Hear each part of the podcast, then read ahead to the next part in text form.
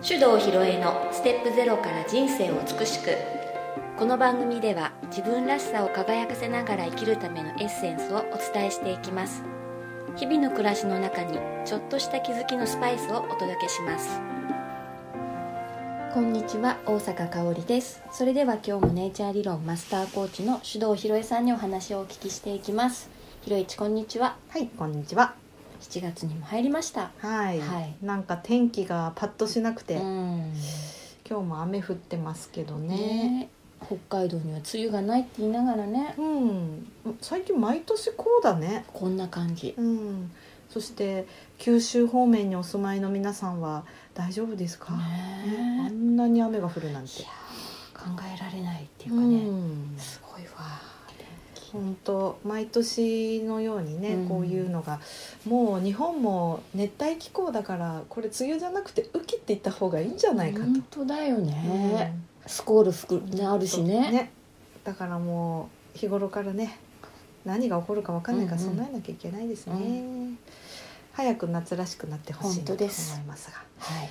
えーで今日はあの7月1回目のはい、放送ということなんで、えーちょっとね前回先月はちょっと別な話しましたけどうん、あのまたネイチャー理論を使ってね、うん。お悩み相談をちょっとはい行ってみたいと思いますが、これねあの面白いの面白いなんて言ったら怒られるけど、うん、来ておりましてね、はい。えー、とお子さんのことに関するお悩みです。はい、えー、と集団活動が苦手、うん。お友達とうまく遊べないんですと。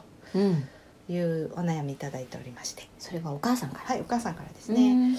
えーネイチャータイプはですね、832の赤ですね。はいはい、832のお子さん、集団活動苦手そうだな。そうだうねんこれはあのよくお母さん向けの講座の時に。うんまあ、いつも話す話題なんですがネイチャータイプで3っていう数字持ってるお子さんねうん、非常にこの内容のお悩みが多いんですよ。そうですそうです。うん。でこれはあの3は、えーまあ、芸術クリエイタータイプうん。というふうに言っていますけど、うん。頭の中の想像の世界が非常に豊かでね、その中で楽しく遊ぶことができてしまうという、うんうん。そういう能力が高いですね。はい。うん。だからあのある意味お友達と遊ぶとかうん。しなくてもですねうん。一人のこのインナーワールドの中でうんうね、ん。楽しく遊んじゃってて十分こうそれで満足。っそうですね、うん、ていう子がねいるんですよ。それはねう、うん。ん仕方ないというかね友達と遊ぶ必要性を感じてないっていう感じですよね。そうなの。うーんうちのね息子も実は小さい頃3がすごく際立って強く出てた子だったんで、うん。えー、と最初ねあの幼稚園普通の幼稚園入れようと思って見学に行ったわけ。そしたら整列してお遊戯してたんだよね、うん。それ見たらねキャーって頭を抱えてうん。出てきてしまいましてね、うん。これダメなやつなんだ。うん。っていう風になってねどうしようってなったわけ。他にも見に行ったんだけどやっぱりちゃんと座ってお絵描きするとかみんな同じ行動してるようなところにはどうやっても入っていけないよね。うん。でねどうしようかなって思ってた時にたまたま、えー札幌のね山奥の方にある無認可の幼稚園。うん。で本当にねちっちゃなプレハブの園舎で混合保育をしてる、えー、と3歳児から、まあ、5歳児まで、まあ、6歳になる子まで、うんえー未満児もいたから2歳ぐらいからいけるのかな。うん。うん。であのごちゃーっと置いてねもうカオス状態なの。うん 特に決まった時間割もなくうん。好きなことして遊んでて。でそこにね見学に連れてったらねわーって入ってって勝手に遊び始めたんだよね。で先生が「あなんかここ合ってるみたいですね」っていう話で、じゃあそこにっていうことでね入れていただいたんですがでね時々見に行くとうんやっぱりねめったにお友達とは遊んでない。うん。一人でこうなんか車のおもちゃとかうん。なんかやってて、うん。時々趣味の合うことは一緒に遊んでるけど、うん。で「はいみんな絵本読むからおいで」って言ってもあんまり行こうとしない、うん。周りの空気読んで合わせるとかしないから、うんあのなんかね、えー一人だけずっと同じ遊びしてたりとか。うん。まあでもそれでもそこの先生はうるさく言わないからうん。一応声をかけてくれてあの気が向いたら行くみたいな、うんうん。そんな感じだったんだよね。まあ、でもだんだんだんだん慣れてきてあの人と交流することを覚えてきて一応一緒にうん。運動会とかも参加できるようになったりとかうん。したんだけどまああんまりその集団遊びに興味がない感じでしたね。そっかそっか。うん。でもそれ何歳ぐらいからじゃあ？うーんとね2歳半から、うん。まあ、学校上がるまでずっと行ってました。そっかそっか。うん。うん。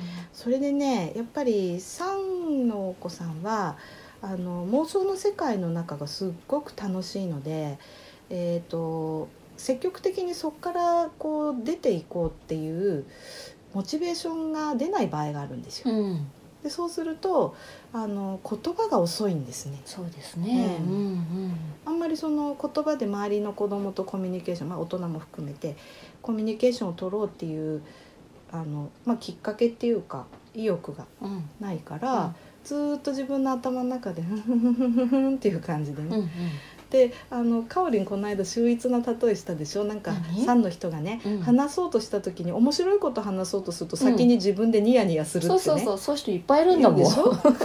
それをもう四六時中やってるわけだ、うん。うんだから息子は小学校に上がってもうん。参観日行くとね一人だけ宇宙と交信してる感じね。うん。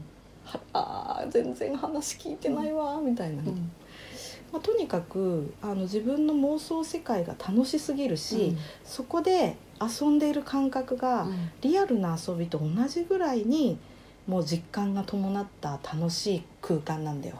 そしたらもう小さい子供なんてね、うん。その頭の世界と現実世界なんてそんな、なかなか明確に区別なんてつかないんじゃないですか、つかないつかない。だからあ大人でもそうなんだけどね。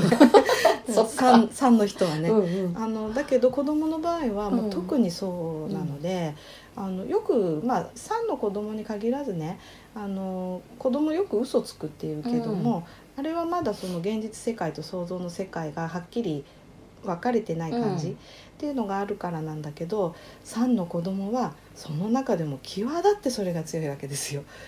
そうだよね、だからね、うん。あの3のお子さんで社交的にね、うん。周りの子と一緒に遊ぶとか集団活動にスッと入ってって馴染むっていうことはできなくて普通と思ってください、うんうんうん、うん。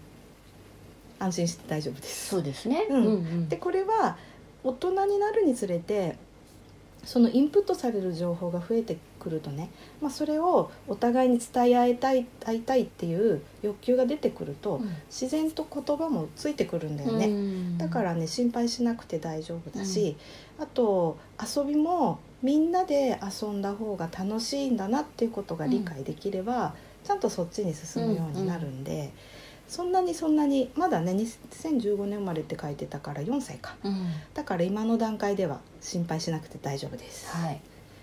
でもねやっぱりあの私がそこで気になるのはうちの息子も3歳の時に3歳児検診で言葉が少ないですねとうん。いうことで、えー発達障害というふうにね、うん。診断されたんですよ。うん。でこれねあのなんて言ったらいいのかな基準物差しがうーん結構厳しいというかきついんじゃないかなって。ううん。ん、やっぱりある幅の中に収まってると正常でそれからすあの遅れてても進んでてもやっぱりどっちかっていうとこう障害みたいな、うん。レッテルを貼られやすいんでその分け方どうなのっていう疑問はありますね。だからかなりの確率で3の子供は発達障害って言われちゃうんだろうなっていうね。そっかだってね基準がその言葉だったらうんねそうなのね。うんまあだからなあんまりその言葉とか、えー、と人とこう関わって遊ぶとかって集団行動に順応するっていうことが苦手であってもそれはあこの子の個性だなっていうことで、あまり気にしない方がいいかな。うんそれよりもあのその子が何に興味があるのかね、それに親の方がちょっとこう興味持って近づいてあげる。っていうことをしてまあできれば一緒に楽しむっていうことをしていくといいかな。うんうん。あとねあのなるべくたくさんの情報を与えること。いろんなものを見たり聞いたり、うん。いろんな人に出会わせるってことも大事なのそうだうん。ね、特に3の子供は頭の中で妄想するから、妄想の素材としてねいろんな広い世界を見せてあげると妄想の世界もリッチになっていくわけ。すごいな。でも知ってる世界が狭いと、うん。狭い範囲でぐるぐるぐるぐるやっちゃうからなんかこうちょっとね、うん。あのなんて言ったらいいのかな。引きこもりとかうんうん。オタク系の感じにななりやすい。うん。だからなるべくいろんなものを見せるといいかな。それでねうーんとあんまりね反応しないんですよ。3の子供っていろいろ見せても。うんでその時こうなんか見ても反応がないとか、うんうん。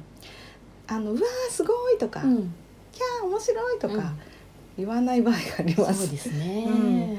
でもね見てねそれを頭の中に取り込んで一生懸命こう頭の中妄想がうん。こうぐるぐるしてるわけ、うんうんだからすごく本当は楽しいの、うん。でもそれが表に出てこないから、親からするとどこに連れてっても反応薄くてつまんないわこの子って、そうなのうよん、なりやすいんだよ、うん。だからねなんかもし兄弟いたとすると、反応する子供の方が 張り合いがあるでしょ、うんうん。だからついそっちに目がいっちゃったりとかするんだけど、でもね3の子はあの反応薄くてもすごく楽しんでますから、うんうん、だからとにかくいろんなとこに連れてってあげるっていうのがそうですね、大事です、うんうん。でそうするとある時ね溢れるように言葉が出てきたりするうん。ね基本芸術家タイプだからね、うん。もしかしたらこうそれを絵で表現するかもしれない。かもしれないね。詩で表現するかもしれない、うんうん、今だったら映像？うん、そうだね。いろんなね手法があるからね。ね。楽しみですよ、本当ですうね、ん、であとねあの832でまあ 2, 2なんかは、えー、と情動のうん。エネルギーで。でこれは、まあ、自分がん心の中に持ってるその感情が、えー、と自分が思ってる以上に大きく増幅されて周りに伝わっちゃう、うん。だからその子自身がほんのちょっとイラッとしただけで、周りの子「うわあなんとかちゃん怒ってる」みたいに感じてしまうわけですね。うんうん。で大人の場合だと周り見て結構コントロールしたりできるんだけどちょっとまだ4歳だとそれ難しいと思うのね、だから嫌だなと思ったらプンプンってなってね、うんうん。だからやっぱりこうバチバチしちゃって、うん。うんなんか嫌いとかうん。そういうこと起こりやすいよね、うんだからそれであの友達がなかなかね近寄ってこなかったり するのかもしれないね、うん。うん。もしあの気分的にそうイライラとかモヤモヤが出てくるとそういう現象がちょっと起きやすくなるんで、うんまあ、ポイントはその子供がいつも明るく楽しく穏やかな気持ちでいられるようにしてあげるとそれが周りのお友達にも伝わってあこの子と一緒にいるとなんか、楽しい。うん。うん。いいね。ね。っていうふうになるので、うん。あの自分から集団行動に入っていこうっていうモチベーションがなくてもなんか周りに人が集まってきてワイワイとうん。楽しく遊べるっていう環境になっていくと思うね、うんうんうん。だからそのためにもここはねお母さんの役割大事です。はい。お母さんがいつもイライラガミガミ。そういう態態度でいると子供はねそれを全部受け取ってむしろ自分の中でそのネガティブな感情を大きくしてしまう。うんうん2のお子さんはね。うんうん。だからお母さんがまずゆったりとした気持ちで幸せを感じながら子育てしてもらうと。はい。もう2のお子さんはねそれが本当に重要なの。そうなんだね。だからねまずはお母さんがうんうん。イライラしない、あらそこが。なかなかってね言われる方もいるかもしれないけど、まあうん。そこ大事っていうのね。だ大事なんですよ、それとね8ですうん。ね、で8はねあのーまあよく言うあの子どもの発達障害系で言うとね多動って言われやすいですね、あの落ち着きがない感じ。うん。うん。でこあ私もですか。私今でもそうだからね。うん。なんかほらあのパッとなんかあの興味あるものが来るとそっちにくるっと向いちゃったらね、今までやってた作業がポーンって飛んじゃって、うんね。うん、話聞いてるとかね。言われちゃうんだよね「いやすいません」みたいな。んうん。でもだからそれがもしちっちゃい子供だったらちゃんと座ってなきゃいけないのに窓の外に鳥が通っただけではあってなっちゃってね、でしかも3は妄想力が豊かだから、もうね頭の中こう鳥の世界になっちゃったりするかもしれないよね。そうするともう鳥を追いかけていつの間にか席を立ってしまったりとか、うんうん。すぐに図書館に行ってうん。本を見たくなっちゃったりとか、うん。そう私自分のこと喋ってるみたいだけどね。まあそういう感じです、だからそれ見るとやっぱりこう時間とかルールとか守れない子みたいに心配になっちゃうね。心配になっちゃうと思うね。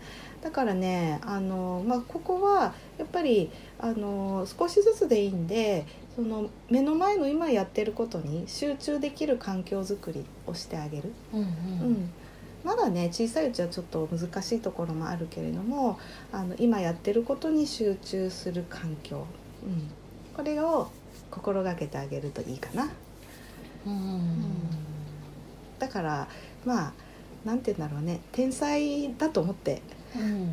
天才は凡人に理解できないかそうよ。ら、うん、いいのよね。いいのいいの、ううんん。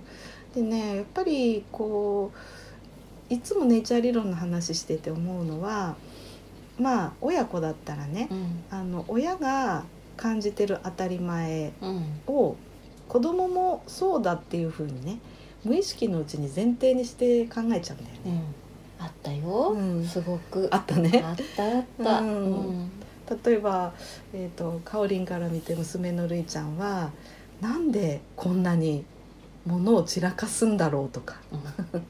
そね、わけわかんないわってう、いう。う、ん、何考えてんだろう。ん。うとかね、少しは周りの空気読みなさいよ。うん。みたいなね、うん。残念ながらそういう機能搭載されてなかったよ、うん、みたいな感じでその自分だったらこうやるのになっていうのをやっぱり子供に言っても子供がピンとこない、うん。うん。え？みたいなね、たまたま似たようなタイプだったらああそういうことかってねなるけど。だから子供に伝える時はその自分が感じてるようなことを伝えるとか自分にとってやりやすいやり方を教えるんじゃなくて、あこの子はこういうタイプだからこういう言い方してあげないとちょっとわからないかもしれないなとか、うん。これはこの子にとってはやると苦痛になっちゃうなとか、うん。そういうことをちょっと考慮しながらうん伝えてあげないといけないんだよね。そうですね、うん。うんでそれがねできるようになるとあの子供がまあ大体やるとうまくいくもんだから自信持つようになるよね。うんそうすると今までやったことないことにチャレンジしたり多少苦手なこともねあのやってみようかなって、うん。まあ前にねその強みの話した時にもちょっと話したけど、そういう方向にちょっとずつなっていくと思うのね。だから例えば今のね832のお子さんが集団行動に自分から自発的に入っていく様子が見られないとか、まあ、あるいはもしかしたら感触を起こしちゃってね友達が去っていってしまうっていうのを見たのかもしれないけど、うん。そういうのはもともと持ってるお子さんのその本質的な能力特性なので、まあちょっとマイナスな方向に出出ちゃってるわと。うん。でそれをプラスに使えるようにするにはどうしたらいい？か。うん。というアプローチをしてもらうといいかな。はい。うん。そうですね、うん。これやるとお母さんもすごい楽だもんね。